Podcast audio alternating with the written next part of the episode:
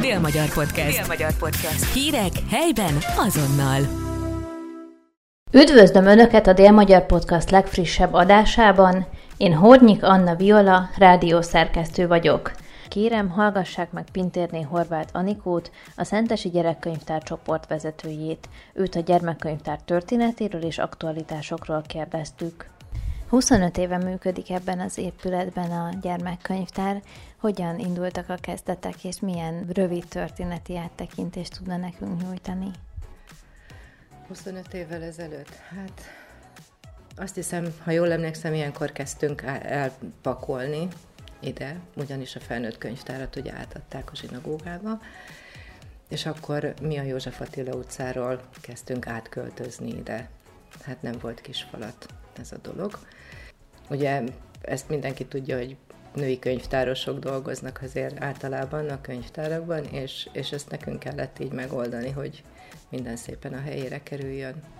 Volt segítségünk még akkor a hatszázhármas iskola, aki összeállította a salgórendszert, és utána onnantól kezdve mindent mi magunk szépen építgettünk itt, pakolgattunk, díszítettünk. És onnantól kezdve ugye működünk folyamatosan. Milyen emblematikus emlékei vannak ezekről, a, ezekről az évtizedekről, két és fél évtizedről? Számomra, ami, ami nagyon jól eső dolog, hogy azok a gyerekek, akik huszonöt évvel ezelőtt megfordultak itt, azok már a gyerekeiket hozzák.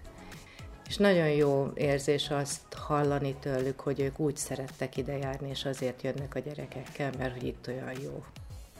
És hogy, hogy, hogy mindig találtak olyan programot, olyan lehetőséget, meg voltak mindig azok a könyvek, amiket szerettek volna elolvasni, hogy, hogy, hogy tényleg próbálják a saját gyerekeiket is erre szoktatni, hogy igenis a könyvtár az egy jó hely. Ha már a programokat említi, akkor milyen programok voltak itt a közelmúltban? A közelmúltban? Erre az egy évre, ha visszatekintünk, akkor, akkor azt mondhatom, hogy, hogy januártól ugye folyamatosan mennek a, az iskolai könyvtárhasználati órák, vagy egyéb tanórán kívüli foglalkozások, heti rendszerességgel.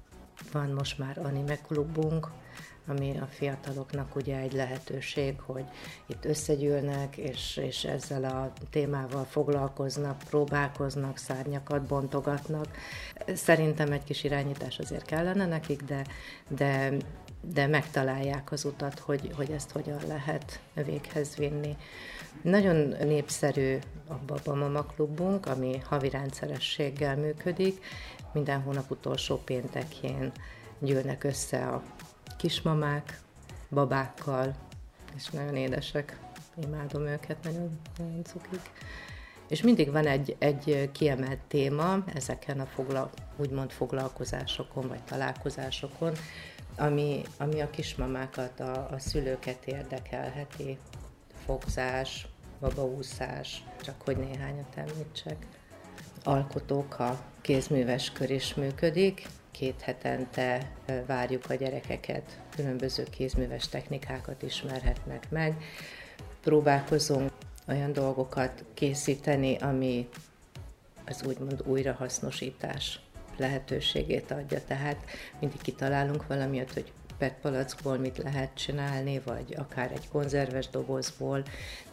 Egy kicsit arra terelni őket, hogy, hogy ne minden váljon szemétté. Most indul októbertől szintén alkotóka, pont ellentétes héten, Gabival. Ráczné Csikán Gabi fog majd jönni alkotni a gyerekekkel. Hát ez szerintem még meglepetés, hogy milyen technikákat, de szerintem valami festős dolog lesz, amiben beavatja a gyerekeket és rávezeti őket arra, hogy igenis lehet egy kicsit alkotni, és a, nem akarom mondani, hogy mi helyett, de de tényleg egy picit terelgetni kell a gyerekeket. Mondjuk nagyon nehéz elmozdítani a telefon mellől, de, de azért aki egy picit fogékony rá, ezt, azt lehet mozdítani. Milyen események várják még az év végéig az érdeklődőket?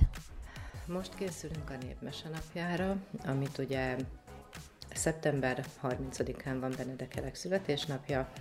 Erre az időpontra szoktuk tervezni, de most két nappal előrébb hoztuk, huszonnyolcadikára, hogy a városi programokkal ugye nem nagyon ütközzön. Most szeptember huszonnyolcadikán lesz az egésznapos felolvasás, és emellett meghirdettük a rajzpályázatot is, amit minden évben meghirdetünk ugye a népmesével kapcsolatosan. Kedvenc népmesét lehet rajzolni, és a legjobb pályamunkákból ugye kiállítás készül, és díjazzuk is a legjobb alkotásokat korosztályonként. Próbáljuk őket kicsit inspirálni arra, hogy, hogy rajzoljanak is. Ha már a kiállítást említi, most ugye itt vagyunk a könyvtár tini részlegében, és látom, hogy nagyon szép festmények borítják a falakat. Kiknek a munkái ezek a képek? A Kurcaparti festőkörnek a, a munkái. Ezt így név szerint nem tudom megnevezni, hogy melyiket kifestettem, mert ugye ezt most csak egy kiállításra kaptuk, tehát ezek ott maradt képek, úgyhogy most ezt mit csodálhatjuk, hogy milyen szép dolgokat készítenek. Illetve láttam, hogy itt az előtérben találhatóak ilyen kis alkotások, amiket valószínűleg gyerekek készítettek. Ezek milyen program keretein belül valósultak meg? A Fábiáni alkotókör, akik az évvégi kiállításokat ide szervezték, úgymond ők ugye egész évben dolgoznak, mindenféle technikákat, mindenféle rajzformációt megtanulnak, és ugye az egész éves munkáikból állítottak ki itt képeket és kis plastikákat, ugye, amit az asztalon is láttunk. Vannak-e még olyan csoportok, ugye említette a Baba Mama klubot, illetve az animéseket, kézműveseket, akik még itt találnak otthont maguknak? Az e ef i Baba Mama klub is itt szokott találkozni, ők ugye majd nyolc héten keresztül fognak jönni most ősztől. Itt a picikkel mondókáznak, ringatóznak, tehát mindenféle ilyen kis okosságokat fognak tanulni a gyerekek, akár mozgást, akár éneket, vagy, vagy mondókát, tehát amire ugye egészen picikortól lehet már szoktatni a gyerekeket. Úgy tudom, hogy a gyermekkönyvtár családi napokat is szokott szervezni. Ezek az események milyen apropóból jönnek létre, és miről szólnak?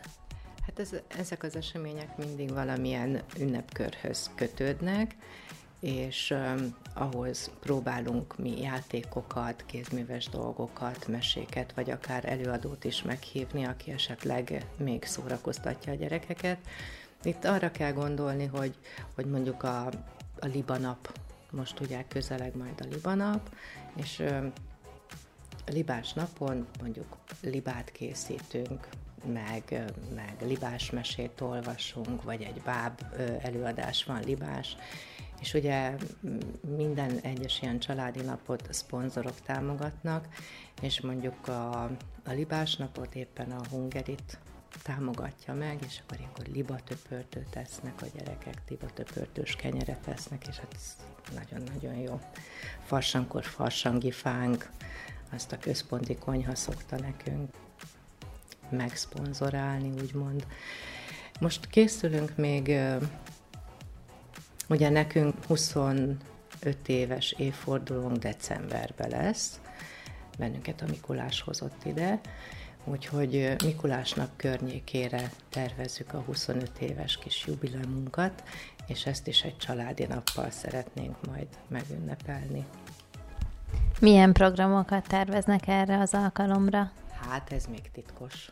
Ez még teljesen titkos, ez a huszonöt éves. Még ezt sem nagyon kellett volna elárulni, hogy ilyen jubileumi kis családi napot, de hogyha már elhangzott, akkor a többi része még legyen titok. Az előbbiekben már kiderült, hogy a könyvtár bababarát hely, azonban nem csak bababarát helyről, hanem kutyabarát helyről is beszélünk.